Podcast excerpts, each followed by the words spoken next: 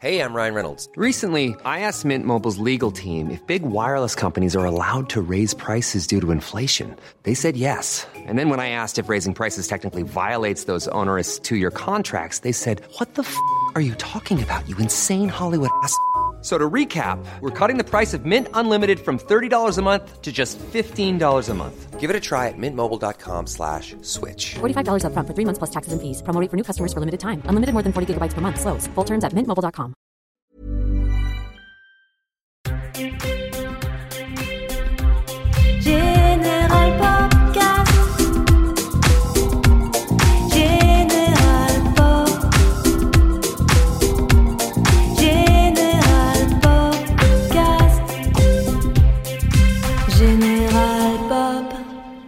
Bienvenue à tous, on se retrouve comme chaque semaine dans les studios du Poste Général pour un nouvel épisode du Général Popcast, le podcast dédié à l'émergence musicale. On vient de s'écouter le générique de Victorine qui était parmi nous la semaine dernière avec Suzanne. Et aujourd'hui, on reçoit une femme avec un parcours assez singulier puisqu'elle est chef d'orchestre, arrangeuse, compositrice, franco-américaine de 25 ans. Merci d'applaudir Huel Lamar.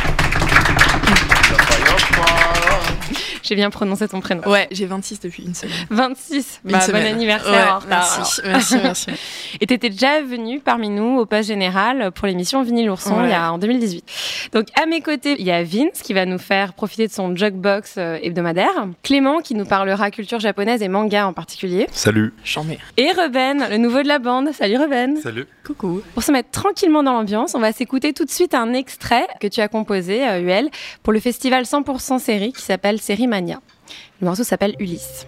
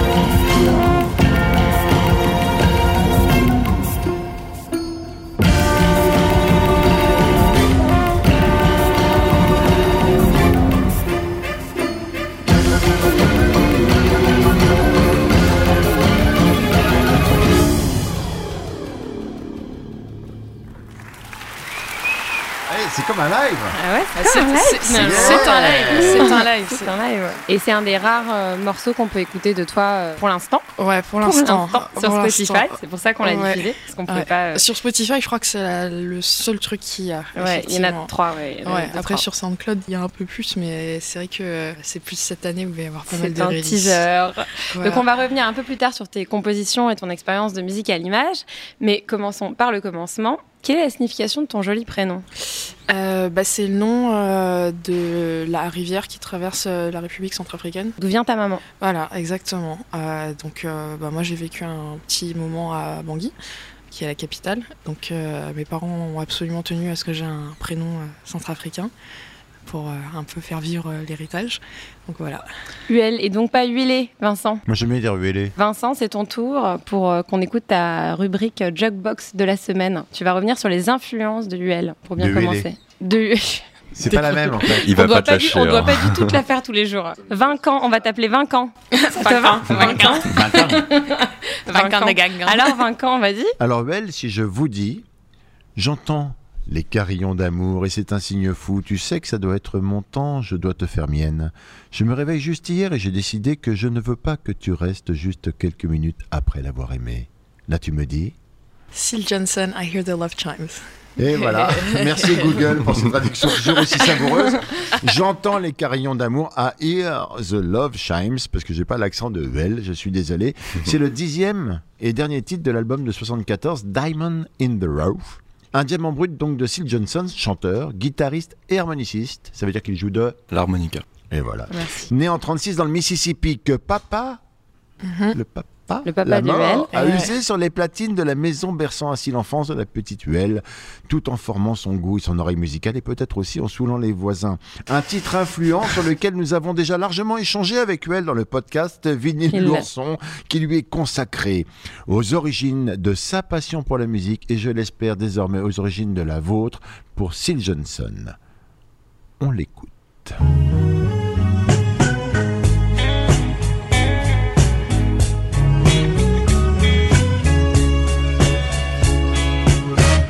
Hear the love chimes,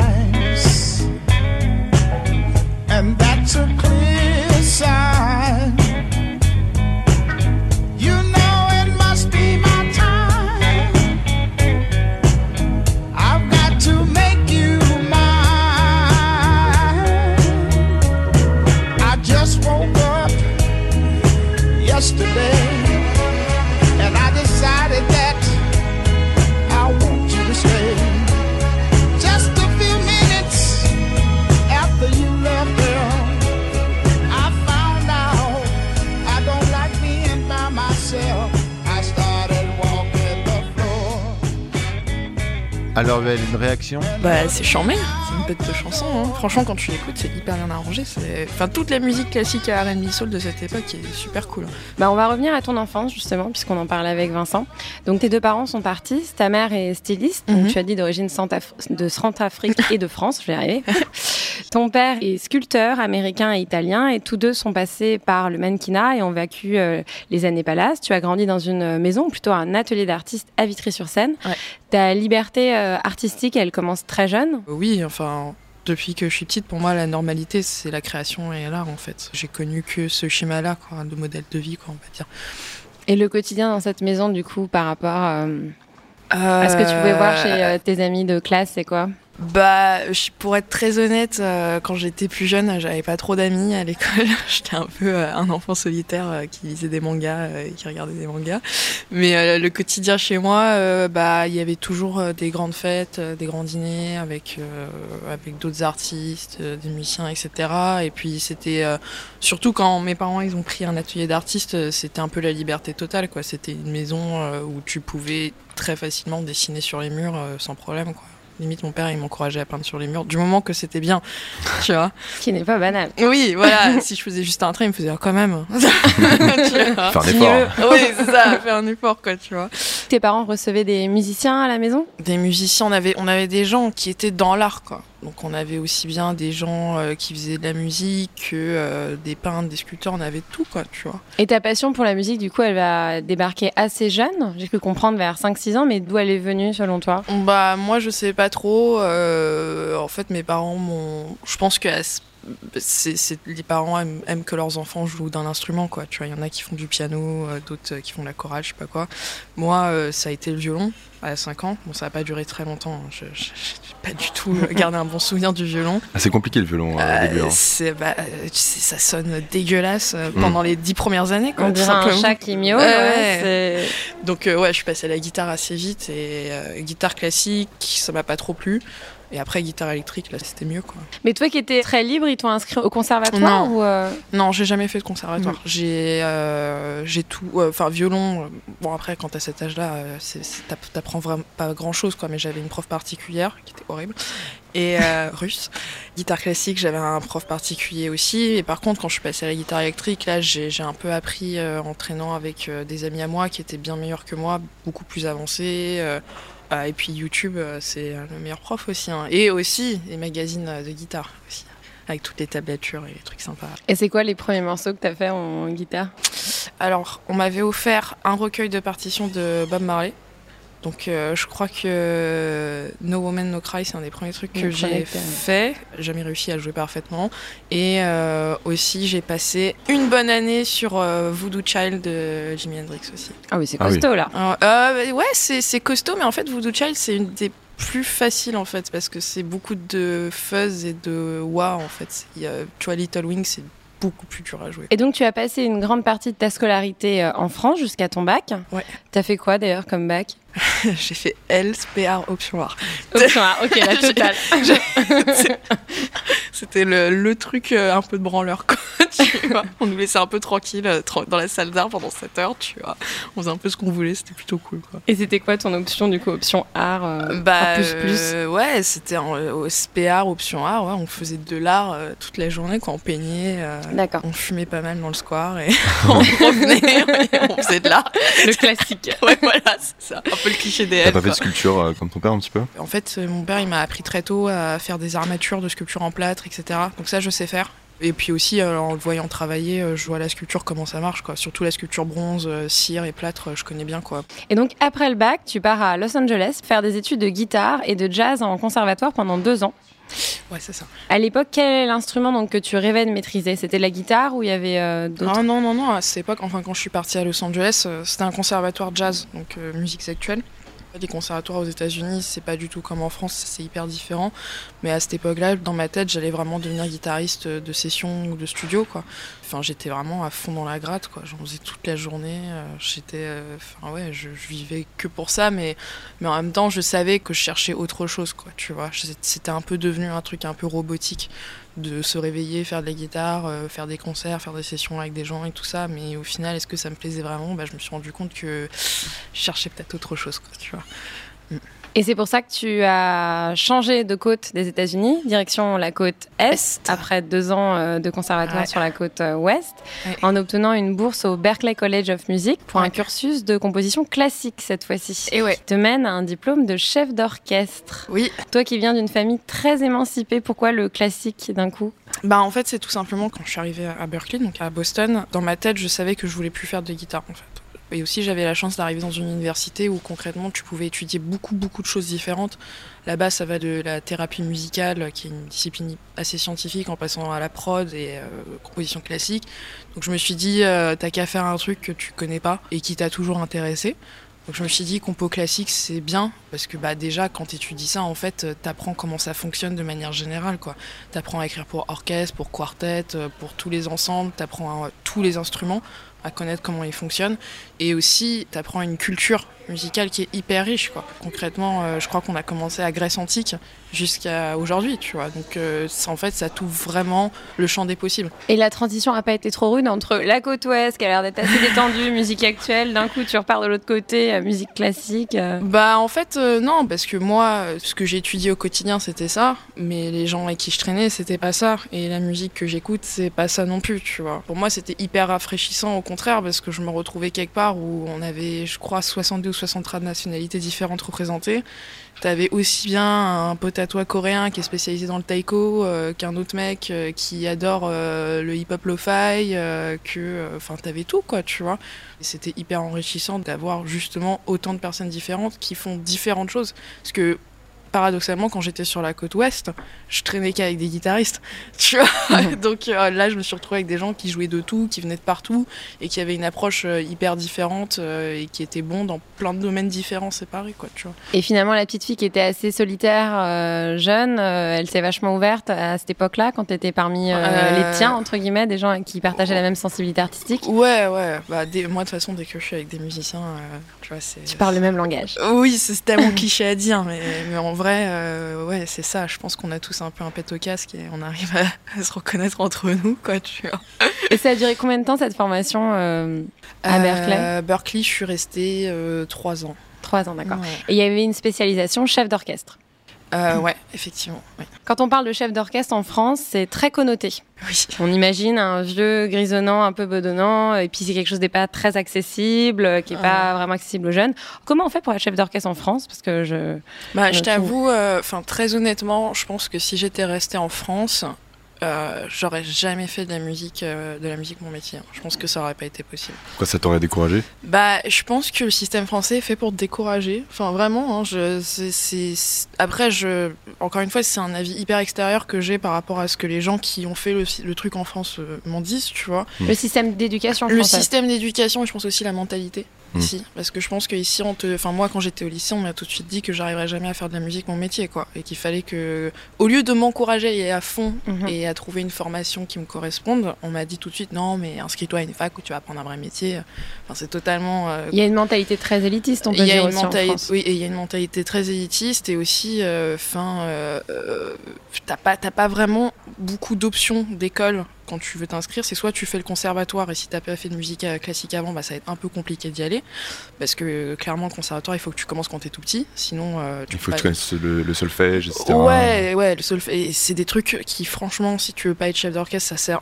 Enfin, je le dis, ça sert pas à grand chose. Et quand tu veux faire une école de musique actuelle en France, ça coûte excessivement cher. Pour des écoles qui ont peut-être pas un matos qui justifie le prix euh, qu'ils demandent. Quoi. Les Américains ont quand même la réputation d'avoir des écoles qui coûtent assez cher. oui, aussi. les écoles coûtent très très cher. Alors, c'est pas justifié non plus, mais par contre, quand tu vas à Berkeley, par exemple, on a quand même un des meilleurs studios d'enregistrement de la côte Est. Tu vois. C'est un- on a quand même un studio qui est, à, je pense, qui est évalué à 2 ou 3 millions de dollars. Donc euh, quand on y va, on a du matos de ouf, on a des ordinateurs qui marchent, et en vrai, quand tu veux étudier la musique en 2020, il faut que tu aies du matos impeccable, quoi. Sinon, tu peux pas travailler sur un Mac euh, qui tourne sur euh, un OS de 2007, quoi. Tu vois, c'est- pas, balance. possi- Ouais. c'est pas possible, quoi. Tu vois, c'est, faut, faut être à la hauteur des exigences que tu as. Donc, je pense qu'en France, il faut vraiment qu'il y ait des écoles de musique qui aient le prestige du conservatoire, mais qui soient adaptées à la réalité d'aujourd'hui, tu vois. Et après, est-ce que l'approche française n'est pas un peu plus théorique, là où l'approche euh, anglo-saxonne est plus empirique? Oui, complètement. Aux États-Unis, on t'apprend à être opérationnel. C'est-à-dire que dès que tu as ton diplôme, tu peux aller bosser. Alors qu'en France, quand tu sors, en fait, il faut que tu apprennes à bosser en allant faire des stages et des trucs comme ça, tu vois. Enfin, moi, ça m'arrive d'avoir des sessions d'enregistrement à Paris où on engage, euh, dans une session, il y a toujours un remplaçant qu'on connaît pas, hein, ça arrive toujours, euh, quelqu'un qui vient. Et en fait, cette personne, c'est la première fois qu'elle arrive en studio et c'est la première fois qu'elle va jouer avec son violon amplifié et avec un clic au casque. Ce qui euh, est un peu la base, en fait, tu vois, aujourd'hui. En Mhm. fait, on leur apprend encore à jouer euh, hyper droit, comme ça, euh, du bac, à manière baroque, alors que t'es en mode non, aujourd'hui, il faut que ça joue amplifié, il faut que ça joue avec un clic. euh. Et toi, Ouais. quand tu as eu ton diplôme de chef euh, d'orchestre, vous étiez combien dans la promo et euh, quel a été ton premier concert juste après où tu as été engagé pour être chef d'orchestre? Ben, en spé chef d'orchestre, on était 5. 5. Ah oui. Ouais. faut vraiment Oh. être les happy few, faut être Ouais, les meilleurs. ouais, hein, les ouais, meilleurs. ouais. En fait, j'étais j'étais en direction orchestrale et compo classique. Compo classique, on était 10. C'était un peu l'aspect pas du tout sexy. Et, et en chef d'orchestre, on était 5. Et euh, bah, le premier truc, euh, c'est quand j'ai été euh, assistante chef d'orchestre en Hollande avec le Métropole Orchestre, qui est un orchestre qui fait surtout du live en musique actuelle. Il bosse avec des gens comme Snarky Puppy, Ibrahim Malouf, des gens comme ça, quoi. Donc tout de suite, tu as rebifurqué vers les musiques euh, actuelles Ah oui, oui, oui. oui. avec tout ce background qui t'avait enrichi. euh, oui, moderne. oui, bah, c'était ce que je voulais faire. quoi. voulais, ouais. En fait, moi, je, quand je suis arrivée à Berkeley, moi, je voulais vraiment euh, ressortir avec de la technique, quoi, tu vois. Et après, utiliser ça pour le reste. Alors, on va s'attarder un petit peu sur euh, les clichés qui ont la dent dure euh, des chefs d'orchestre et sur euh, aussi le, la mode, tout simplement, qui accompagne ces chefs d'orchestre, parce que Ruben, à mes côtés, a quelques questions à te poser à ce sujet. Euh, ouais, moi j'ai eu envie de parler de mode aujourd'hui. Mais d'abord, Le jingle. Le jingle il doit chanter son Ah, mais on n'a pas son jingle Donc, il se débrouille. On va le chanter. On va le faire d'ici là. ta, ta, ta, ta. Vas-y, est on t'écoute. Ok, Vas-y. je vais essayer de faire un jingle euh, un peu arté du coup. Oui. Ah là là on, on peut, on, faire les bruitages artés aussi. J'aurais Un peu chuchoté, tu vois. Tchoum, tchoum, tchoum. ASMR. les, euh, On te laisse faire, vas-y, vas-y. On t'écoute. Vous me suivez, vous faites les chœurs On te suit. Il faut- que tu dises ça parce que vraiment ça m'angoissait. On te suit. Je vais juste dire la chronique de Ruben et vous répétez la chronique de Ruben, on fait ça Mais D'accord. avec un petit côté arté, un peu bruitage. un peu- Moi, je peux faire les bruitages si vous voulez. Je fais les bruitages artés, genre. Tchoum, tchoum. Voilà. La chronique de Ruben. La croix, la croix. La chronique de Ruben. La chronique. De Chronique. C'est beau bah voilà, tu t'en es bien sorti. Merci. Maintenant, il faut juste la chronique. Bon, très bien. Alors, moi j'ai eu envie de parler de mode aujourd'hui. Parce que comme disait Abby, on a une image encore, euh, enfin, je vais parler pour moi, j'avais encore une image euh, très euh, conventionnelle du chef d'orchestre, tu sais, habillé en costume trois pièces, Ouais. très sobre et tout. Et toi, pour le coup, tu as une image assez moderne. Ouais. Et euh, je voulais commencer par te demander, c'était quoi ton rapport aux vêtements dans la vie quotidienne? Est-ce que c'est plus du confort ou plus un moyen de t'exprimer? Bah, la moitié de ma famille du côté de ma mère travaille dans la haute couture et le prêt-à-porter. C'est un métier que je respecte énormément, tu vois. Après, je t'avoue, euh, mon- pff, comment je m'habille tous les jours, euh, bien sûr, j'aime les baskets stylées, il y a des fringues trop cool que j'aime, mais de plus en plus maintenant, euh, j'essaye de plus avoir genre une tenue et de faire ça, pour m'habiller comme ça pendant deux mois, et après je vais repenser à comment je vais m'habiller, etc., tu vois. Est-ce que c'est plus simple du coup? Ouais, c'est plus simple. Après, enfin, aujourd'hui ça se voit pas trop parce que j'ai des vannes pourries, mais je suis un peu genre une geek de la basket, tu vois. Moi et mon grand frère, on a un petit souci avec les baskets. Peut-être on l'a tous, je pense. Sneakers addict. Ah, sneakers addict, euh, un peu énervé. Mais ouais, enfin, moi, j'adore les fringues, tu vois. C'est pas parce que euh, je me oversap pas que ça veut dire que je regarde pas genre des défilés. Tu vois, Iris Van Herpen, c'est une créatrice que j'adore, tu vois. Je regarde ses défilés sur YouTube et à chaque fois, je suis en mode. Après, il y a un décalage entre les vêtements qu'on aime regarder et Ouais, voir, et bien puis le magasin, enfin aussi le côté confort où tu as besoin Ouais, juste c'est d'être bien dans tes fringues. Surtout, euh, C'est clair. Et aussi un truc auquel je pense de plus en plus, c'est que vu que bah, je fais du scooter, hein, en fait, tu peux Ah oui, pas t'habiller comme tu veux. En fait, c'est Mm. ouf, quoi. T'es obligé de mettre une grosse Ouais. veste et. Faudrait la collection automne-hiver, croisière et scooter. parfois. Mais c'est clair, euh, c'est clair. Quand t'es en chez les scoot, créateurs. euh, t'es habillé comme, euh, comme un sac, quoi. Tu vois. Et quand tu diriges, tu t'habilles comment? Bah, j'essaye de m'habiller de manière un peu élégante quand même. Il n'y a pas un uniforme demandé pour les chefs d'orchestre dans le monde entier? Je sais pas, il y a un code. Alors, euh, t'as pas d'uniforme demandé, mais il faut que tu t'habilles d'une certaine manière pour des questions pratiques. En fait, il faut que tu portes des couleurs sombres et il faut que tu portes des manches longues. Parce que tout simplement, si t'as des manches courtes, visuellement, les musiciens, ça va les déconcentrer parce qu'ils vont voir le blanc de ta peau et ils vont pas se concentrer uniquement sur le blanc de ta baguette. Ah oui. Tu vois Et il faut aussi que tu aies des manches euh, qui soient assez serrées de tes bras parce que si t'as des manches hyper flottantes, en fait, c'est Mhm. pareil. Ça, ils vont voir qu'un truc noir qui bouge comme ça, tu vois. Ouais. En parlant de baguette, en vrai, c'est l'accessoire euh, emblématique du chef d'orchestre. Ouais. Et euh, t'as dit dans une interview pour Brain, enfin ça m'a fait beaucoup rire, t'as dit Je ne suis pas une snob de la baguette. Oui. Est-ce que c'est une façon pour toi de casser à nouveau cette image euh, assez rigide du chef d'orchestre? Bah, c'est juste que quand je vois des reportages de chefs d'orchestre et que tu les vois arriver avec genre une mallette à couteau et dedans il y a 25 baguettes, Ah ouais. c'est un peu en mode gros, euh, faut se calmer quoi, tu vois. T'en as une, ça suffit quoi, tu vois. Enfin, surtout que moi, moi les, des baguettes, euh, enfin déjà je les utilise que quand j'ai besoin d'en utiliser. C'est Quand t'as 8 musiciens devant toi, t'as pas besoin de baguettes, hein, tu vois. Tu vas avoir Oui. un peu con si t'en sors une. Mais euh, surtout, enfin, moi, mes- ma baguette, je la pète tout le temps, quoi. Tu vois, je m'en occupe trop mal. Est-ce que t'es genre un peu vénère ou... Non, c'est parce que euh, quand je pars euh, faire des sessions, je la mets dans mon sac en deux spies. Ok. euh, Et c'est fragile cette petite bête. Ouais, c'est hyper fragile. Je devrais faire plus attention, mais je suis quelqu'un qui casse les trucs assez facilement. Tes deux parents sont passés par le mannequinat et toi aussi par la suite. Mhm. Est-ce que c'est le fait d'avoir vu tes parents euh, se lancer qui t'a poussé toi aussi à. Oui et non, enfin pas trop. Je pense que c'est parce que quand j'étais plus jeune, mannequinat j'en ai vraiment fait entre 16 et 19 ans. Après, euh, je me suis rendu compte que c'était horrible. Je pense que c'est plus que vu que j'étais entourée de vachement de gens dans la mode, en fait, on m'a proposé euh, assez vite d'en faire, quoi. Et puis, en vrai, heureusement que j'en ai fait parce que ça m'a quand même pas mal aidé quand j'étais en Californie. J'ai pu mettre beaucoup d'argent de côté, quoi.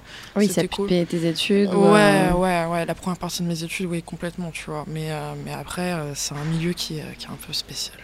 Ça a changé euh, ton regard sur ce monde-là Sur le mannequinat, oui, bien sûr, mon regard, il a, il a complètement changé là- dessus par rapport à quand j'en faisais, tu vois. Enfin, moi, je trouve que c'est un environnement qui est pas hyper sain, quoi, le mannequinat, tu vois. Enfin, même s'ils essayent de dire qu'aujourd'hui ça a changé, que les mannequins sont mieux respectés, c'est pas vrai, quoi, tu vois. Et rapidement, pour finir du coup avec l'esthétique, euh, t'es tatoué, euh, sur des parties visibles notamment. Ah oui, oui. Est-ce que ça a été gênant du coup en, en France on s'est toujours assez conventionnel dans ces univers-là. Est-ce que tu as eu des remarques ou est-ce que ça a été compliqué ou... Dans Non. le cadre de son travail. Ouais, dans ouais. le cadre de son travail. Non, non, jamais. Bah, tu sais, une fois qu'on m'a embauché, si j'arrive en studio avec un t-shirt, on va pas me dire rentre chez toi, hein, tu vois, tu sais. Genre, ouais, je peux pas les enlever. Et c'est quoi ton rapport à tes tatouages du coup? Moi, j'adore les tatouages. Enfin, le métier de tatoueur, c'est un truc qui me fascine. Et euh, enfin, pour la petite histoire, mon grand frère, lui, est tatoué de la tête aux pieds. Tu vois, ça monte jusqu'au cou, euh, tout le corps en entier. Tout le monde euh, dans ma famille est tatoué. Et, euh, et ouais, je sais pas, j'adore la tradition du tatouage en fait, que ça soit du côté japonais ou américain, qui sont les deux grandes écoles de tatouage. Tu vois, c'est hyper cool de voir comment des petits éléments comme ça véhiculer des messages et tout ça. Tu vois. Est-ce que tu as un préféré? Euh, ouais, j'ai un préféré, j'ai un gros dragon sur le torse que je kiffe. Ah la vache Pardon, Ah, on, on le verra pas du coup à l'antenne, mais euh, ça doit faire sacrément mal tout ça là. Ouais, Surtout sur une poitrine de femme quoi. ouais, ouais. ouais. Tu Il, vois bon, il- il recouvre pas mes seins. hein. Mais euh, ouais, ouais, j'ai pris cher. T'as dû bien douiller, ouais. Ah, j'ai bien douillé. C'était très très rude, ouais. Merci beaucoup. Ah, merci Ruben. Oui. Bah, on va revenir sur euh, tes années aux États-Unis. Donc tu as vécu 8 ans là-bas pour des études à la base et à la fin j'ai cru comprendre que ça te sortait un peu par les yeux. Ouais. Est-ce que tu peux nous dire les trois trucs qui vraiment t'ont fait kiffer quand t'es arrivé là-bas, quand t'étais toute jeune, et les autres choses qui t'ont rendu un peu dingue et qui t'ont poussé à partir? Bah, le premier truc qui m'a fait kiffer, c'est l'efficacité des Américains. Euh, le deuxième truc qui m'a fait kiffer, c'est que tout est ouvert 24 heures sur 24 tous les jours. Ça, c'est assez ouf. Et le troisième truc, euh, c'est euh, bah, de pouvoir euh, sortir en voiture. Et quand tu es à Los Angeles, soit tu te retrouves en plein milieu du désert, soit au bord de la plage. Et à Boston, soit tu te retrouves sur une île ou en plein milieu de la forêt. Quoi. Les grands pays- espaces quoi. Ouais, c'est un pays qui est immense et c'est tellement beau en fait, tu vois. On, on- on pense qu'aux villes, mais il y a des parcs naturels partout qui sont oufissimes. quoi. Et les trois trucs qui m'ont. Alors là, il va falloir, il va falloir que j'en choisisse que trois. Euh, en premier, je dirais que c'est la violence constante que tu ressens aux États-Unis. Euh, Au quotidien? Ah ouais, mais c'est un pays qui est hyper violent en fait. hein. C'est quand tu vis là-bas depuis un moment, en fait, tu te rends compte qu'il y a une violence sous-jacente. Même quand t'habites à Paris, euh, Mais en fait, c'est- ouais, mais à, pendant les grèves.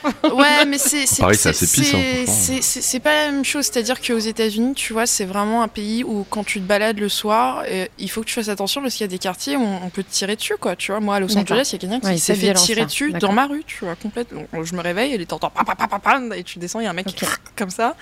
Et puis aussi euh, l'histoire euh, de l'accès à la santé, quoi. Enfin, moi, je me Mm. souviendrai toujours, une fois, on était en train de, j'étais en train de fumer une clope devant mon école à Boston avant d'aller en cours, et il y a, il y a un SDF qui a traversé la rue, il s'est fait taper par un camion, le camion est parti, le mec avait la jambe qui était tordue, complètement cassée, Mhm. on lui a dit on t'a payé une ambulance, il a fait non, je veux pas d'ambulance, j'ai pas les moyens de la payer. Ah ouais, on est là. Quand tu viens de France, c'est choquant de ouf qu'on te dise ça, et c'est la réalité. Moi, je suis allée voir le médecin une fois en 8 ans, pour une grippe, j'ai payé 150 dollars pour mon ordonnance. Voilà. Ok, bah merci pour cette expérience-là. Alors du coup, tu rentres en France après ces études. Mhm. Et un peu plus tard, tu vas fonder l'orchestre Orage Mhm. en 2017 avec une trentaine de musiciens et de musiciennes. Mhm. Et tu travailles pour différents artistes indépendants, notamment tu as bossé avec euh, Étienne Dao dernièrement, mais aussi euh, toute l'avant-garde et la jeune scène pop euh, électro-française comme Agar Agar, Samba de la Muerte ou encore Grand Blanc. Comment tu as choisi tes musiciens pour Orage? Comment tu as formé cet orchestre? Bah, pff, au tout début, moi, je, je connaissais des musiciens qui étaient français, que j'avais rencontrés via mes études, qui étaient parisiens. Donc à eux, je leur demande est-ce que tu connais euh, une personne, gna, et de fil en aiguille, euh, tu te retrouves avec une équipe assez vite, quoi. Et tu as essayé qu'elle soit assez représentée, filles, garçons euh, Bah, je t'avoue, au début, euh, ma priorité, c'était juste euh, prendre des bons musiciens qui étaient chauds pour jouer tout de suite, maintenant, tu vois. basées à Paris. Ouais, basé à Paris, ouais, ouais. Et c'est toujours d'actualité Orage, tu continues à... Bah là, ça fait euh, un an que avec Orage, euh, on n'a rien fait parce qu'on a eu un petit litige avec la mairie de Paris qui nous a jamais donné notre subvention. D'accord. Allez hop, euh, en passant. Petit message, Allez. petit message à la mairie en passant. En passant, ouais, ouais. euh, Qu'est-ce qui s'était passé Vous aviez reçu euh, une, bah, en gros, on était dans une bourse? euh, ouais, on avait reçu une subvention qui était censée euh, largement couvrir nos frais euh, pendant euh, un an, voire plus. Et en fait, euh, l'histoire des subventions, c'est que tu avances tous les frais et après, euh, tu donnes, présentes tes factures et on te rembourse normalement dans un délai de trois semaines et pas un an et demi. Donc, euh, bah, euh, à, à cause d'eux, on a fait un concert, on devait payer tous les cachets trois semaines après, ce qui est Mhm. totalement normal. Et bah, ils nous ont annoncé, euh, après trois mois de retard, qu'on aurait la subvention que un an après, tu vois. D'accord. Et Donc- maintenant, c'est toujours pas réglé. Ils nous ont donné l'argent, mais entre-temps, euh, il y a je sais pas combien de musiciens qui n'ont pas été payés en temps et en heure, de machin, de trucs, ça a créé des, Ouais, des ça énormes problèmes, quoi, tu vois. ouais. Puis surtout, euh, enfin, ils, ils nous l'ont vraiment fait à l'envers, pour le coup, quoi. Heureusement pour toi, tu as rejoint récemment un autre euh, orchestre qui s'appelle le LCO, le London Contemporary Orchestra. Ouais. Et c'est un orchestre qui a bossé avec des artistes comme Radiohead, Frank Ocean, Johnny Greenwood, Steve Reich, Justice, Tom York, pour n'en citer quelques-uns. Bah, le LCO, c'est simple, c'est juste euh, un des meilleurs euh, du monde, quoi, tu vois. Waouh. Pour moi, j'ai encore des frissons quand je dis que je bosse avec eux, quoi, tu vois, parce que c'est un truc de ouf de travailler avec le LCO, quoi. Et comment tu t'es retrouvé euh, J'avais appelé un des directeurs euh, l'année dernière, juste pour qu'il me donne des conseils euh, par rapport à, à tout et rien, J'avais eu la chance d'avoir son numéro et en fait on avait gardé contact après et il m'avait euh, recontacté il y a environ six mois parce que euh, il voulait faire une date à Paris avec le LCO et je sais plus quel artiste et il m'avait dit euh, vu que toi tu connais la scène quelles salles sont bien pour des orchestres tu vois qui sont pas des salles du circuit Mhm. classique je lui ai envoyé toute une liste etc après il m'a fait ah bah d'ailleurs on a une session à Londres dans deux semaines est-ce que ça te dirait de venir la faire tu vois? Mhm. j'ai fait ouais grave donc j'y suis allée mais c'était en mode agent libre tu vois genre euh, lance-pierre mais j'étais trop saucée C'est une sorte d'audition finalement. bah en lui. vrai ouais ouais un peu et, euh, et ça s'est hyper bien passé. Et du coup après ils m'ont dit bah t'as qu'à genre euh, devenir chef d'orchestre associé et arrangeuse associée du LCO et Et vous êtes combien là-dedans au LCO euh, bah, le LCO c'est une grosse machine. Après en chef d'orchestre à mon avis il y a je crois qu'il y a quatre personnes. Ok. je crois qu'on est quatre. Wow. en arrangeur il y en a plus ils font un peu de tout, hein. ça va de la tournée euh, avec des artistes à des concerts sur mesure. euh, là, ils sont en train de faire Alexander McQueen. D'accord. Ils font En pleine beaucoup- Fashion Week. Ouais, ils font beaucoup d'enregistrements. Tous les docus de la BBC, c'est eux qui les font. Et toi, t'as été amené à faire quoi avec eux? L'orchestration et les arrangements pour euh, une artiste de Philadelphie qui s'appelle More Mother. J'ai fait les arrangements pour une tournée européenne qu'elle a fait avec eux. J'ai fait une session d'enregistrement pour un compositeur dont je ne me souviens plus du nom. Et c'est très mal de dire, mais je ne sais plus qui c'était. Euh, mais c'était très bien. C'était un français, je ne sais plus comment il s'appelle. Et là, j'y vais la semaine prochaine pour faire une session d'enregistrement pour le prochain album d'une artiste écro qui s'appelle euh, Drum and Lace. Qui est, qui- c'est très stylé ce qu'elle fait. Donc euh, voilà. Puis après, d'autres trucs. Je devais faire un concert en Arabie Saoudite avec eux, mais au dernier moment, on m'a refusé mon visa. Ce qui, ce qui était Ah. vraiment très intéressant comme expérience. Ouais, t'es en train d'aller à l'aéroport, et là, tu ressens un mec qui dit T'as pas ton visa Tu vois, et Ah ouais, bloqué. Ok, tu vois, trop bien. Donc, ouais. Donc, en gros, là, j'ai à Londres à peu près une fois par mois. Très belle expérience quand même. Ouais, c'est vraiment bien. Et parallèlement, tu travailles sur ton premier album Ouais, ouais, enfin, qui en soit. euh, Qui est terminé, qui peut-être soit même. terminé. qui s'appelle Euh, il s'appelle Loom. Loom et qui arrive au printemps, Euh, je pense à mon tard été, ça sera plus en automne. en automne. D'accord. Cette fois-ci, t'es pas chef d'orchestre, c'est toi qui as composé, mais t'as invité des artistes à chanter pour toi. Voilà, un des artistes, les deux autres, euh, je pense que je peux pas encore dire qui c'est, mais un, un des artistes. C'est du lourd, on euh, ouais, c'est très bien. Un des artistes qui va rapper dessus, c'est Gracie Hopkins, qui est à Paris. Ouais. Donc ça va être assez chambé. Et au niveau du son, la meilleure manière dont je peux le décrire, faut s'imaginer en espèce de Massive Attack sauce 2020. Quoi. Je pense que c'est ça. C'est un album concept avec une histoire ou euh, Oui, pour faire dans les grandes lignes, ça raconte euh, l'apparition de la vie sur Terre. Donc euh, ça part du Big Bang, on va dire, à la première extinction massive. Ok. Voilà, c'est assez intense dans l'idée. Ça va être un album qui va être extrêmement visuel. On va beaucoup, beaucoup travailler les visuels. Mais après, euh, les featuring, bien sûr, euh, ça va reprendre ces thèmes-là, mais de manière extrêmement métaphorique. Quoi. Ils vont pas rapper sur euh, des cellules. hein. Tout Et monde. pour te préparer à l'expérience live, tu vas faire une résidence au 104. C'est ça. Normalement, la résidence au 104, euh, si tout va bien, ça sera vers mars-avril, un truc comme ça. Donc, donc après, on fait euh, un ou deux mois d'enregistrement à Berlin où euh, on va retravailler les parties orchestrales avec un vrai orchestre Mhm. qu'on va réenregistrer et puis on va réenregistrer deux trois trucs, euh, basse, synthé, etc. à Paris. Puis après, c'est bon. Ok. On va faire une petite pause musicale et on va écouter non pas un extrait de Loom puisque c'est totalement encore euh, dans les boîtes, Ouais. mais euh, un extrait d'un BO de film que tu as signé, d'un film qui s'appelle Trip de Geoffrey Cochard et de Leslie Lynch. Et euh, voilà, et c'est Vince qui va, non, Vincent qui va nous le lancer.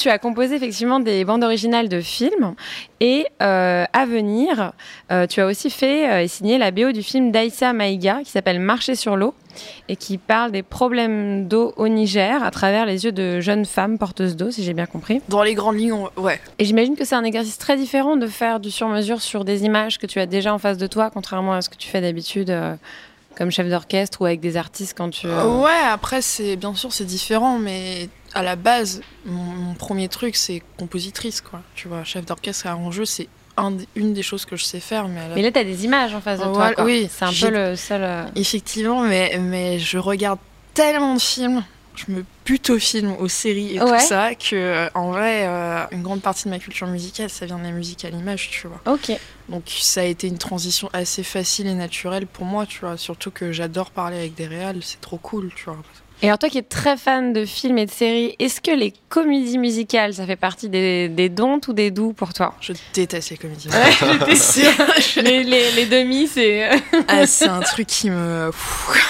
c'est hyper rude, quoi. ok. Donc jamais, euh, jamais, jamais au grand jamais, on ne verra euh, Euh, signer une comédie en musicale. écrire quoi. Ah Ouais, non. jamais. Oh non, non, non, non, non. C'est interdit pour toi. Au pire, tu vois, les jours où je suis un peu malade, je regarde les parapluies de Cherbourg et encore, Ah c'est ouais, quand j'ai vra- quand quand, vraiment plus de 39 de fièvre, tu vois. Mais Alors on va passer à un autre sujet qui va te passionner cette fois-ci, c'est le Japon. ah, Et c'est Clément qui va t'en parler, parce oui. qu'il connaît très bien cette culture-là et surtout les mangas, ça lui parle. trop bien. Il est là, Clément?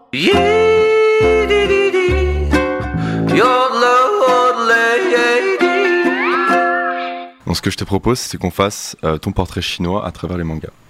Ok. Portrait japonais en quelque sorte. Bah, J'aurais bien aimé, mais Je sais moi, pas ce que c'est qu'un portrait chinois, donc. euh, Bah, en gros, tu- on pose des questions, on essaie de cerner un peu ta personnalité avec. euh, Des métaphores. des Vas-y, je suis trop métaphores, chaud, j'ai la chair de poule. Allons-y. Alors, si tu devais être un ou une personnage de manga, ce serait qui hum, hum, hum. Je dirais probablement Kurapika de Hunter x Hunter. Ah ouais, Ouais. solide. Bah, je m'identifie avec lui, à lui parce qu'il est trop classe, quoi. Quand on Mm. regarde Hunter x Hunter, il a un parcours de ouf. Enfin, il est tout nul et après il revient et il tue tout le monde, quoi. Donc c'est en Ok. mode. euh, ok. Ok, alors ensuite, si tu devais garder un manga pour le restant de ta vie, tu choisirais lequel? Je sais pas, je lui dirais euh, peut-être Berserk. Ok. Je prendrais peut-être Berserk, mais après euh, Hunter x Hunter, bah, en manga, c'est hyper bien. Après, là, j'en ai commencé un qui est vraiment bien, qui s'appelle Beastars, Ok, je connais pas ça. qui est hyper stylé. Euh, C'est con parce que nous on connaît rien de rien. Bah, on va faire une Si petite, connais- euh, une petite liste Ah, non, tu sais quoi, tu sais quoi ce que je prendrais? Je prendrais euh, le manga Pokémon.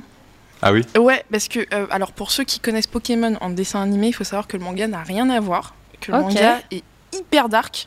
Enfin, c'est. il y a Ah, des plus po- pour les adultes, quoi. Bah, il y a des Pokémon qui sont coupés en deux, quoi. Ah ouais, ok, là, c'est violent. Là. Euh, ouais, non, Là, on non, est dans la Alors que le dessin animé est un peu cucu. Et un peu cucu Oui, et, bah. con. C'est vraiment un, dessin. Parce qu'il y a des animés japonais qui sont vraiment cons et les Pokémon, Ouais. c'est un d'entre eux. Mais le manga Pokémon, si, si tu aimes les mangas, faut que tu le lises. C'est un truc de dingue, quoi. Ok. C'est oufissime. Et toi, du coup, t'es plutôt manga ou animé? Bah, avant, j'étais plus manga. Mais Ouais. maintenant, euh, maintenant, je suis plus animée.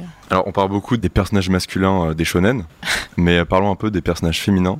Qui, selon toi, est l'héroïne de manga la plus badass? Ah putain, alors ça c'est un sujet très sensible pour moi parce que les meufs dans les mangas c'est jamais euh, c'est euh, C'est vrai que assez scandaleux. quand t'es un peu extérieur au truc, tu vois des nanas assez pulpeuses. Enfin, c'est l'identité. Bah, elles ont des gros seins et elles Ouais, sont voilà. un peu cons quoi. Très cliché, mais, quoi. euh, Merde. euh, Moi je lis jamais de manga. Bah ouais, t'as loupé un truc là. Euh, Peut-être dans Évangélion, je me souviens plus c'est quoi son nom, mais Capitaine euh, Mitsu, enfin la, la meuf qui s'occupe de Shinji, je me souviens plus de comment elle s'appelle, mais elle est, elle est assez stylée. Je Ouais, sais bon, voilà. T'inquiète, quand on va retranscrire ton portrait chinois, on mettra son nom exact. Euh, ok, ok. Dernière question, donc la question qui tue. Si tu avais en ta possession un Death Note, quels seraient les premiers noms que tu écrirais dedans? Je peux, je, peux, je peux pas dire ça, je vais me faire arrêter par la police. Euh, Bon, sinon, alternative plus soft, euh, quel comportement, quel phénomène tu voudrais faire disparaître avec le Death Note les phénomènes euh, où les gens se comportent comme des moutons. Ok, C'est un truc qui l'instinct grégaire, ça te, ça te Ouais, ça, ça m'énerve excessivement. Je pense que c'est c'est un truc qui est en train de se passer aux, aux États-Unis. hein, Et c'est c'est incroyable comment les gens ont cette capacité de devenir très cons ensemble en même temps. quoi. Hmm. Ouais. Merci les réseaux sociaux. Ouais, exactement. Merci les réseaux sociaux. Ouais, ouais. Il y a des trucs euh, sur Instagram qu'on voit passer qui sont assez dingues quand même. Et puis tout le monde l'a produit. Exactement. Et ben merci Yuel. Merci. On attend avec impatience son premier album Loom et on te retrouvera au Printemps de Bourges en avril pour une création annuelle du festival. On n'en dit pas plus. le Général Podcast, c'est fini pour aujourd'hui, mais on se retrouve dès la semaine prochaine pour de nouvelles aventures. Merci à Victorine pour le jingle de la semaine. Si vous avez envie de nous envoyer le vôtre, n'hésitez pas. Merci à la team de Shop, Clément, Ruben et toi, Vince. Et n'oubliez pas d'écouter tous les podcasts du podcast Général. Du poste général. Mais oui, tu peux, Général, pardon.